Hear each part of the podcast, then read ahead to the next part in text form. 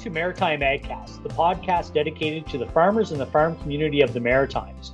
We will discuss all things related to the livestock industry with local, regional, and national guests, as well as keep you up to date with current markets and industry events.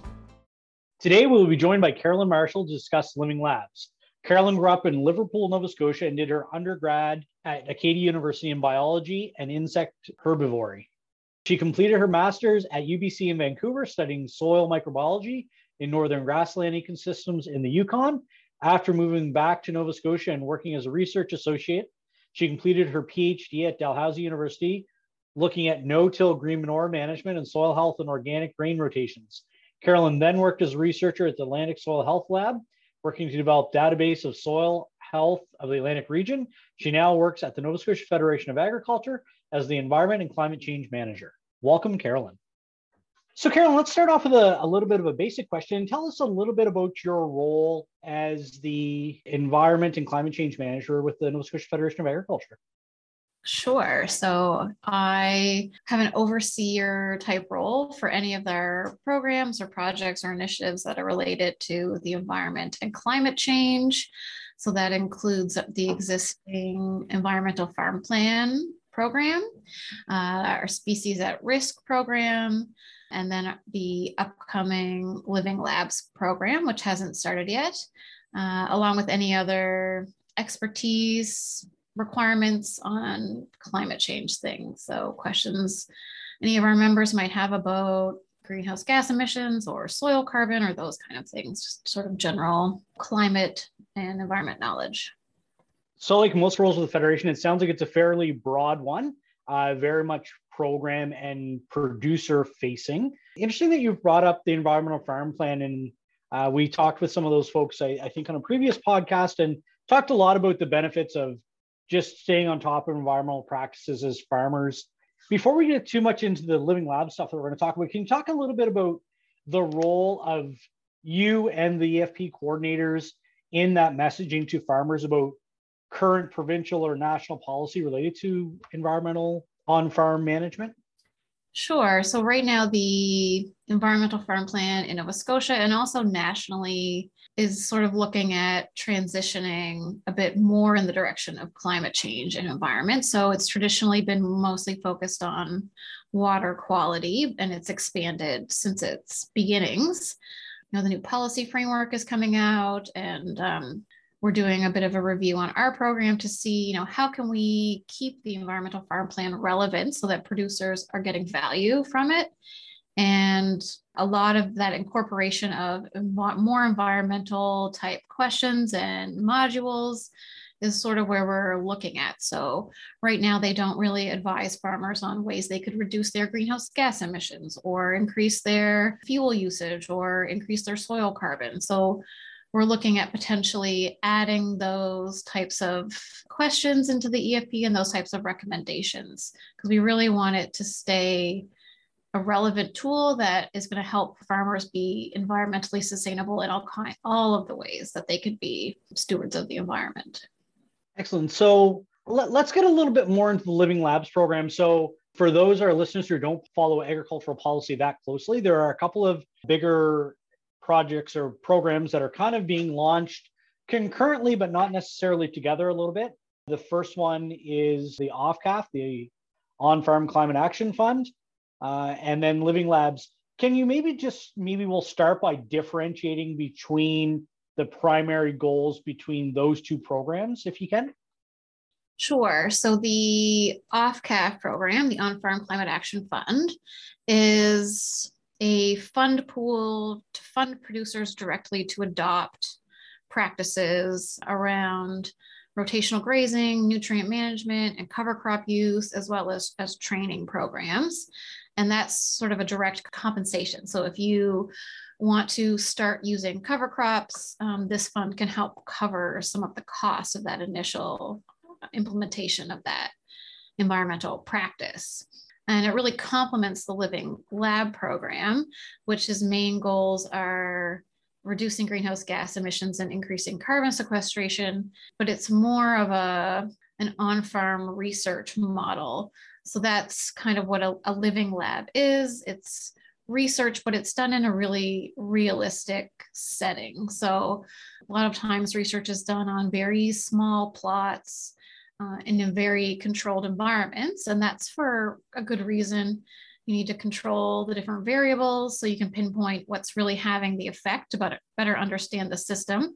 But those conditions don't always mimic what you would see in an actual field. So you better understand the system, but not necessarily how it's going to work in a real life situation. And also how it might change when you, you scale it up. Um, so all of the living lab research is done on working farms with farmers to make sure that it's really applicable on in a real life situation. So it's sort of taking a different view. And there's already been, so the past, I think there's been two years completed of living labs in Manitoba, Ontario, PEI, and Quebec, I think is the fourth one. And so that was sort of a pilot project the government was really happy with how that rolled out. So now they're rolling it out to all the other provinces. So uh, each province will have a living lab, uh, and they're all focused on those same goals. How can we increase carbon sequestration? How can we decrease greenhouse gas emissions? So one of the things that I appreciate about this process so far, and I was very fortunate to be part of the, the steering committee early on, is the fact that it is very much solutions based and very much real life based. And the work that you and your team and the Federation did of bringing those producers to the table and saying, okay, what are your challenges and what are some of the potential solutions? Is that a similar system that's, you know, that's been followed across other provinces, or was that fairly unique here in Nova Scotia? Um, I'm not familiar with all of the provinces, especially the ones further west. Um, we've been in communication with the other Atlantic teams, and we all had sort of a similar process of engaging the farming community, farmers directly, commodity organizations, other agricultural organizations, to really make sure that what we're going to look at is going to be relevant and it's going to address real problems that they have one of the ways that this living lab program is a little bit different than a standard research program is we're not necessarily looking to develop new best management practices. You know we're not trying to develop brand new cover crops. We know that cover crops can help combat climate change uh, and adaptation to climate change but not everybody is using them. So it's about innovation in ways that you can increase that adoption so if a farmer is not using a cover crop, we want to find out why they're not using a cover crop and what can we do to help overcome whatever barrier they're facing. If they're concerned about economics, if they don't feel they have enough knowledge to incorporate a cover crop into their rotation. So the adoption part is really what's driving the program.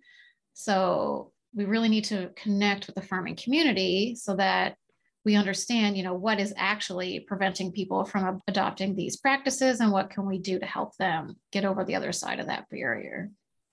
One of the things we talked about early on particularly related to ruminants and livestock was how well that sector that industry can really fit into the two primary goals of increasing carbon sequestration or reducing greenhouse gas emissions. And you know i think the livestock folks would argue debate that they're already doing a really good job on the carbon sequestration bit uh, with perennial forages uh, and some of their cropping, especially on the beef cattle side, you know, especially a lot of those farms would have things like woodlots and other kind of carbon sequestering activities on their farm. And really, a lot of the work we've done regionally, if not nationally, is around the reducing greenhouse gas emissions. So things around feed efficiency, feed additives, and can you talk a little bit about how, before we talk about the, the four specific projects, how those two are weighed separately or together in developing the overall projects that we'll be going through over the next few years?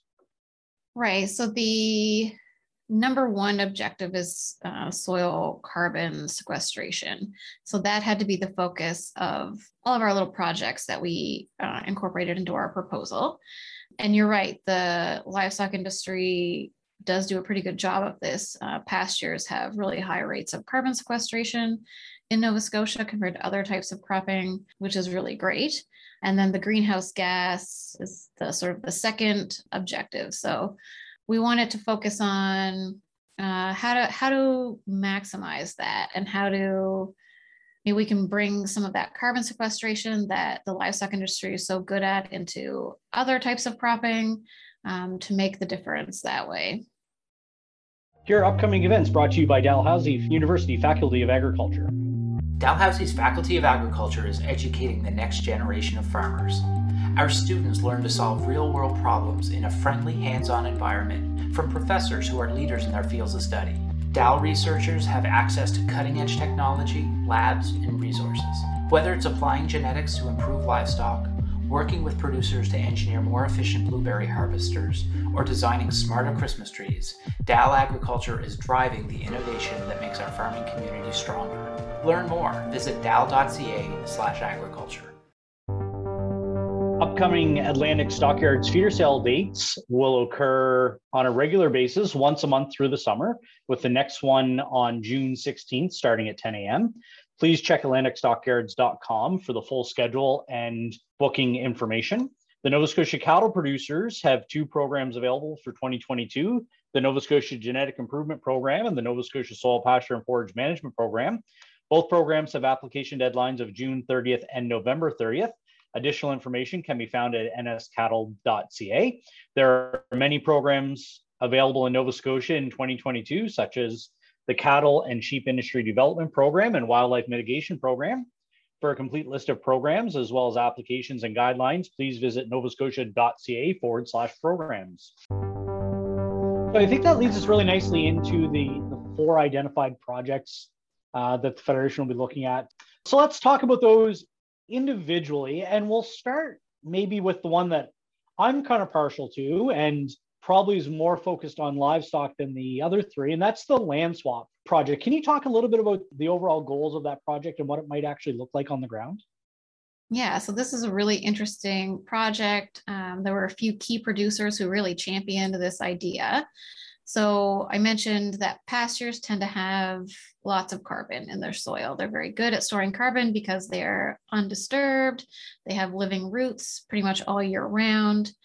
Um, and that really helps keep carbon in the soil. And if you compare that to something like horticulture production, the soil is really disturbed. There can be a lot of bare soil that's exposed. There can be long periods of time with nothing growing in the soil. So they tend to have quite low levels of soil carbon. And so the idea that these producers were championing is uh, they called it the land swap, which I think is a great term. And it's bringing livestock into those fields. So a field that's currently in a horticulture rotation and turning it into a pasture temporarily and having animals graze that and then bringing it back into horticulture production. So this would help add that carbon to the soil, create soil structure, build soil health. And we're hoping that that will last once it goes back into horticulture production. You know, once you start disturbing the soil, you're going to lose some of the carbon you've added, but hopefully not all of it. And this kind of system employed over time can start to build that soil back up again. So, what we're hoping to do is uh, have sort of a five year rotation where it would be uh, well for this uh, living lab project so it's a five year program. So the first year will be regular vegetable production and then in years two three and four it would become a grazed pasture and then it would go back into horticultural production. So we can sort of measure those losses to see the impact of going back into horticulture and if we've helped make the soil more resilient and there's actually the Ontario Living Lab had a similar project where they were incorporating uh, grazed livestock in annual cropping rotations, but they were just doing it for one year. So we're hoping with this longer three year period, uh, we'll be able to add more carbon and hopefully stabilize some of that carbon so that uh, it can be captured for the long term. So it's about pairing. We need to find producers that want to work together. So a horticulture producer and a livestock producer. So there's all kinds of things to consider. You know, they need to live nearby one another. Uh, we need to consider fencing, watering. There's all kinds of logistics to figure out. Um, but I think that's going to be a really fun challenge because hopefully at the end of this, we will sort of have like a playbook that we can give to producers to be like, if this is something you want to do, here are the steps, here's the type of agreements you need to have in place, you know, determining the responsibilities of the different producers in the system. So I think it has a lot of potential. I also feel like it's kind of Nova Scotia, Atlantic Canada unique because we have a really mixed agricultural system here. So there are some places in Canada where cropping systems are sort of segregated from each other, but where Nova Scotia has a really diverse agricultural system on not a huge land base, we have a lot of different cropping systems side by side. And I think it's a unique Nova Scotia situation that we should take advantage of. So, introducing livestock into cropping rotations isn't really that uncommon. Um, I think we've seen our, our PEI neighbor friends historically have had a fairly strong cattle industry because of the potato industry uh, for two reasons the manure going onto the fields and the crops coming off for animal feeds and for bedding. Part of that is all soil health. Can you explain how soil, overall soil health and productivity will be taken into account in this project in particular? We're expecting to see, you know, some gains in that. So, like I said, you'll be adding soil carbon, but that's just one part of it. So those those roots that are present, uh, the root exudates that will come out of the living plant material, uh, the manure and everything that will be added from the livestock raising will help build the soil carbon, but it will also help build soil structure. So that will make the soil less resilient to erosion once it does become disturbed again, which can be a big problem in Nova Scotia where we have uh, wet springs and a lot of horticulture fields tend to be bare before your crop starts growing in the spring. So it can lead to a lot of erosion. So we're hoping to address that issue.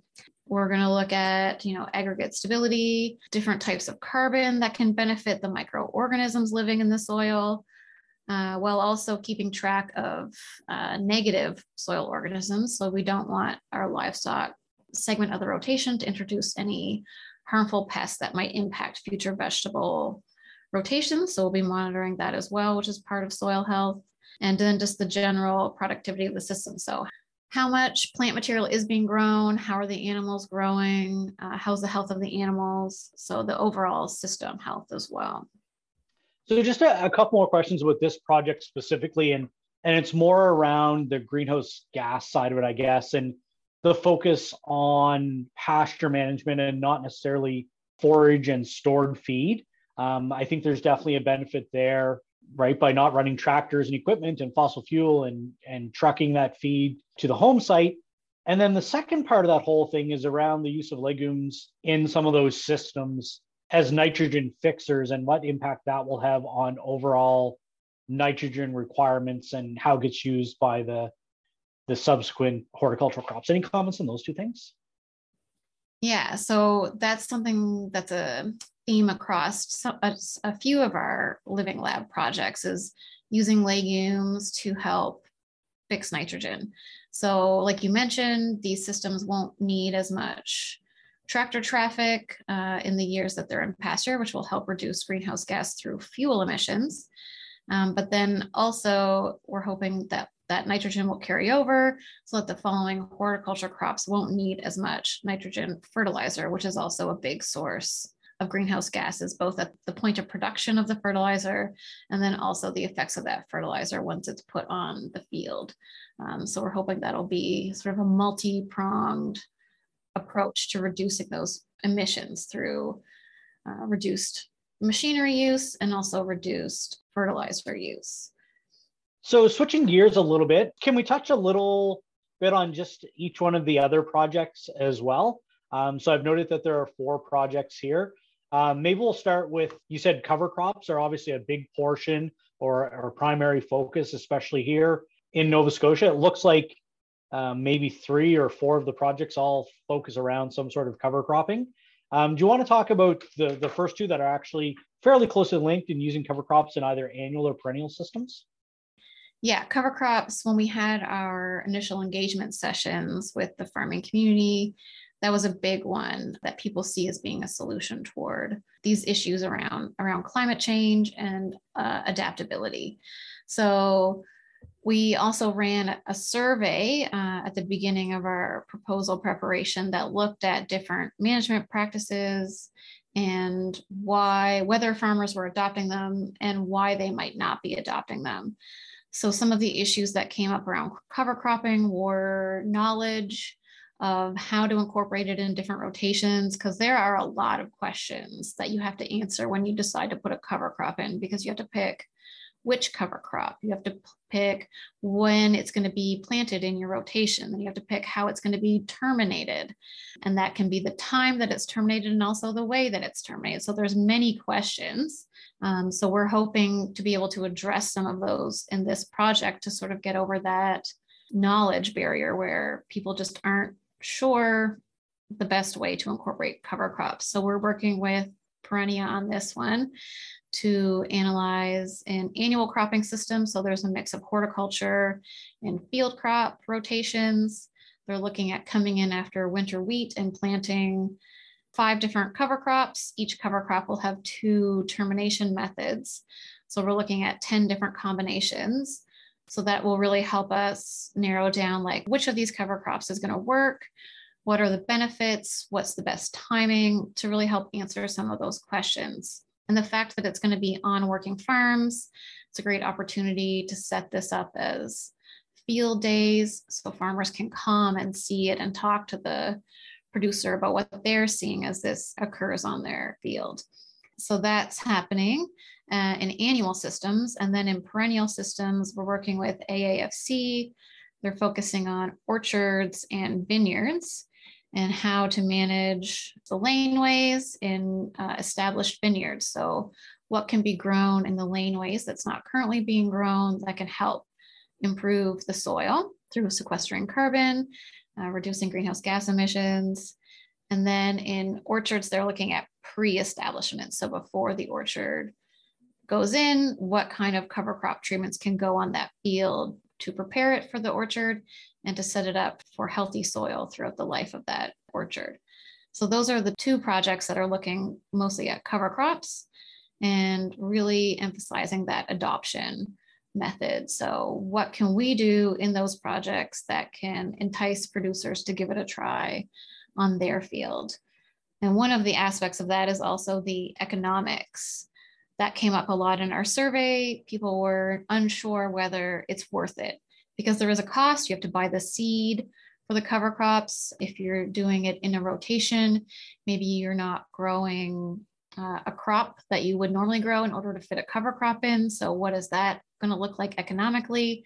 So that is also a part of our, are going to be a part of the Living Lab project is running this economic analysis to sort of look at here's all the costs to putting this cover crop in but you know how does that compare to the type of benefits you're going to get? So if you're building soil carbon maybe you need less fertilizer um, so that's going to reduce that cost. So we're working with some economists at acadia university to help us analyze what's the actual cost of these practices versus the benefit.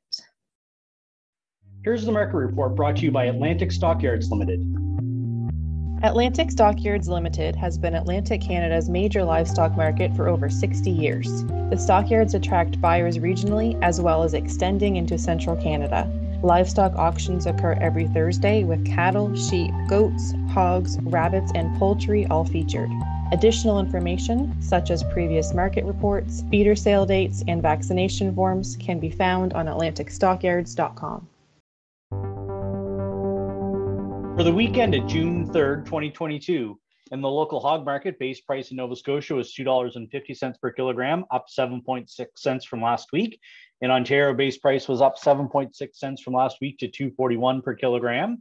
And in the Quebec market, base price was 206 per kilogram, up 4.4 cents from last week.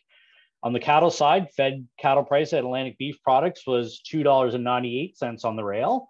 And in Ontario, live steer sold for $1.82, moving up six cents from last week. And in Quebec, rail price was 306, up four cents from last week. Cull Cattle Atlantic Stockyards sold for $1.04, down three cents from last week, while rail price Atlantic beef products was flat at $1.95. Calls in Ontario averaged a dollar, up one cent from the prior week, and 94 cents in Quebec, moving down one cent. Good dairy bob calves between 90 and 120 pounds at Atlantic Stockyards average $86, up $61. And good dairy beef bob calves average $303, up $48 from last week. Meanwhile, calves in Ontario were up 23 cents to a price of 217 per pound, and calves in Quebec were 234, an increase of 42 cents per pound. Base price at Northumberland remains at $15 for lamb and $6.50 per kilogram for mutton. 50 to 64 pound lambs at Atlantic Stockyards average $3.12 per pound at 57 pounds, ranging from 255 to 360. In Ontario, 50 to 64 pound lambs average 313 per pound at 59 pounds, ranging from 255 to 405. For 65 to 79 pound lambs at Atlantic Stockyards, they average 331 per pound at 69 pounds, ranging from 290 to 370. In Ontario, 65 to 79 pound lambs average 303 per pound at 73 pounds, ranging from 260 to 362 and a half. In Ontario, ewes averaged $1.51 at 154 pounds, ranging from 60 cents to $3.20. Make sure you check your association websites for additional pricing information. So, one of the other projects, Carolyn, is actually kind of interesting, and it brings me back to my summer student days of 2005 when I worked with the Federation, and they were doing a riparian zone assessment project with CARP, uh, where they were actually going out and mapping some of that watershed down in, in Annapolis County. Can you talk a little bit about the uh, riparian zone and shelter belt project with CARP? Yeah, so we partnered with them because they have a ton of experience uh, in these riparian zones. We weren't sure how they would feel about the shelter belt, but they're they're looking to expand and try different things, which I think is great. And they're related. Uh, a shelter belt is essentially a riparian zone, but it's not along the water. Um, so it has other purposes like protecting fields from wind erosion. It can help with snow movement. Uh, we're focusing the shelter belts in wild blueberry production because we're hoping it will help those essential functions like pollinator services. And this one, it's almost like a low hanging fruit uh, when it comes to carbon sequestration, because not only are those plants, which are more or less permanent, having their roots uh, in the soil, they are also growing woody biomass, which is also storing carbon. So you're storing carbon not just below ground, but also above ground. So it can really amp up the amount of carbon you can sequester. There is always the issue of, you know, you're taking some land out of production to put these zones in, but we're hoping that, you know, especially through our uh, economic analysis, we can kind of show that there are plenty of other benefits. So we're going to be measuring pollinator services. We're going to be measuring insect diversity. There's a really interesting project that I was really excited when it was brought forward to me because I love mosses. I think they're really beautiful and interesting. And there is a researcher at the Nova Scotia Natural History Museum who has found that agricultural lands that border water for some reason are exceptionally high in diversity of mosses and lichens. Uh, and they can have some really unique species present in those zones. So we're partnering with him on this project. Uh, so he's going to have students coming in to measure the diversity of those mosses and lichens, which are not directly beneficial to agriculture, but they're often seen as sort of an environmental indicator species. So if your environment in general is healthy, then you're going to find more of these types of organisms growing. And then it's just that general biodiversity aspect in general. Uh, which can be sort of a tricky one to convey the benefit of, you know, just having biodiversity. But we're hearing more and more about species loss, and a lot of that can be due to ha- habitat loss. So these riparian zones can sort of be like a small way to help overcome that and house species that uh, you're going to get some beneficial species like pollinators, but then just that general biodiversity, it just makes the environment nicer for everybody. And that aesthetic thing is a real function that agricultural ecosystems can provide. They can be very aesthetically beautiful and just sort of improve the mental health um, and just improve our, our community in general. So I think that's a really neat way to approach it. And I, I'm excited to have that sort of sub project as part of this. Yeah, participating in a couple of those producer sessions, it was really interesting to hear the excitement of some of those producers that even though they might be talking about increasing carbon sequestration, reducing greenhouse gas emissions, they actually got just as, if not more excited about things like soil health, biodiversity. You know, the pollinator one is big. Other kind of land uh, management practices, partnering within the community. It was really interesting to hear that that it, you know, although we're kind of looking to solve two issues, we're actually solving a lot of the other issues that we talk about as well. Yeah. And I think this can also have a big public trust aspect to it. If the public sees us taking care of those types of environments, and we can convey that the farming community cares about them too, they want that diversity as well. Um, I think that can go a long way on the public trust front. So it sounds like these projects, although at the, the high level, seem fairly basic. There, there's a lot of physical science, a lot of social science, a lot of business economics that roll into it. So, how have you built those research teams or those project teams to be able to address each side of that decision making process within the project? Yes, we're approaching it from many different angles. We've got several scientists from different universities and different organizations that are on board to ask different questions about these systems. And then I mentioned we're working with uh, some economists at Acadia, and there's also some uh, social scientists there that are going to help us uh, look further at these barriers and creating tools to help us uh, work with farmers to overcome those barriers. The survey I mentioned was done before the project to get an idea of, you know, where are the barriers, what are the main barriers, how do people feel about climate change in general? So that's going to be a tool we're going to reuse to sort of benchmark the project. So there's, I think, four or five different social scientists and economic people on the team. And a lot of the organizations we're working with bring real life experience with farmers. Perennia has works one on one with farmers. Uh, we're working with the Clean Annapolis River Project that's been working uh, in agricultural fields for a while. So there's lots of expertise on our team that can approach these problems from different different ways. So there's going to be lots of collaboration, frequent meetings and discussions and, and analysis of how we're doing to constantly improve. We want to have like real-time feedback. You know, we tried to do this on the field and the, the farmer didn't like it for X, Y, and Z. So how can we change it? Um, so it's not like you set a project up and then it's set in stone and you have to stick with it for the five years of the program. If it's not working, we need to adapt it as quickly as possible to figure out how it can best serve the, those needs. So it's going to be constantly evolving, which uh, I think is really exciting. And I think it uh, gives the Living Lab a lot of potential. I think a lot of us, mostly me, would argue that a lot of this thought is not new. A lot of it is just adopting, accepting, implementing practices that we're already fairly familiar about.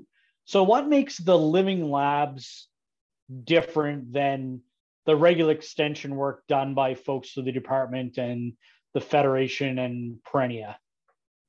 I think it has a lot of weight. It's been really received well by the farming community, this program announcement. We've had a lot of support and engagement from the farming community and different groups uh, through the community. So, agriculture groups, but also general community groups are interested in participating. And there's just that, like I mentioned, it's really collaborative. So there's lots of different voices at the table. Uh, there's going to be lots of different ideas. And I really think that the this sort of living lab innovation model has a lot of potential. This on-farm work coupled with strong extension outreach uh, with the constantly evolving process together has the potential to have a big impact. Uh, we're hoping to be able to reach a lot of farmers through the outreach programs, you know, getting them to the field days, you know, promoting this at different events. Uh, we're going to be all over the place talking about the living lab. So you'll see you'll see me and my team everywhere.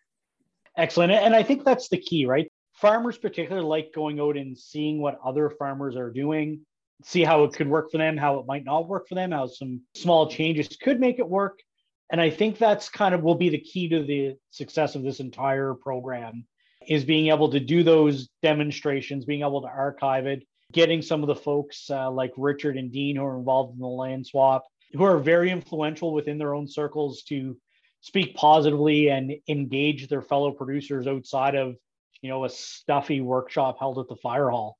I think that'll be really key. And, and it's one of the things that I'm really excited to see that it's not just extension on paper, that it's extension out in the field.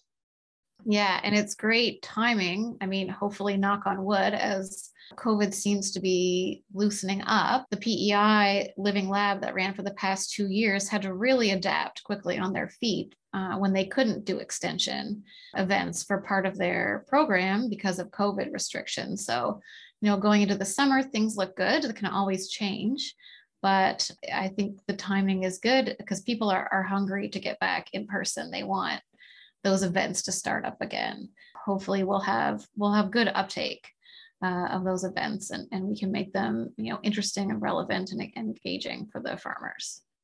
What, one of the other things that maybe we can just touch on briefly is, as I mentioned early on, there there are a lot of climate things all kind of happening at the same time that I think are driven very much by national policy. Uh, I think that's a very positive thing. I know we participated in the climate adaptation leadership project through cattle and, and sheep and all kind of with a very similar focus how do we then pair all of those things together so that we're not working in silos to bring it forward to producers i think that's been an issue in the past i know i've often you know, met somebody at a local conference or meeting, and we ended up talking. We realized we're both working on very similar things and we had never met before. Like I said, there's so much collaboration on this project, and we've really tried to get a lot of different groups represented. If they're not directly involved in some of the projects, you know, we're, we're talking to them about uh, helping us guide the project and making sure that their members' uh, needs are being met. So I think that's going to help that we've we've already made some of these connections with these different groups. Uh, and we're going to try and incorporate that into our, our KTT plan. For instance, uh, one of our projects is looking at establishing riparian zones, and the provincial government has a program to help fund riparian zone uh, establishments. So we can promote that program in our KTT. So we can link those uh, together in, in people's minds. And that should not only help, you know, us connect across programs, but help raise awareness and help uptake as well. When we can say like, this is an important BMP and it's also linked to a funding opportunity. Uh, and the same thing with OFCAF. So there's a lot of funding opportunities in OFCAF that link really well with the Living Lab project. Excellent. Well, I think I've taken enough of your time today, Carolyn. If folks want to learn more about your section of the Federation or about the Living Labs specifically, uh, where do they go or how do they reach out? Yep. So they can contact me at cmarshall at nsfa fane.ca. So you can send me an email. Uh, you can keep an eye on the Federation's website and sign up for the e news. So, whenever we have any updates about any events we have going on, it'll be present there. You can go to the events section of the Federation's website. And uh, once the Living Lab project gets going, we should have our own webpage on the Federation's site as well. So keep an eye open for that. We'll be on social media as well. Excellent. Well, thank you very much for your time and our listeners. I'm sure we're going to uh, engage with you, especially on sharing some of that uh, communication uh, and information with our producers as much as we can. Uh, so I appreciate your time and thanks for being with us. Yeah, this was a lot of fun. I had a good time talking about it. Don't want to miss any future episodes? Subscribe to a Maritime AgCast today through Anchor, Apple Podcasts, Google Podcasts, Spotify, or your other favorite podcast platform. This concludes another episode of Maritime AgCast. We would like to thank our producer, the Agri Commodity Management Association, Director Ashley, as well as Matt Whitehour and Micah Dahl Anderson of archesaudio.com for providing the music you heard during this episode.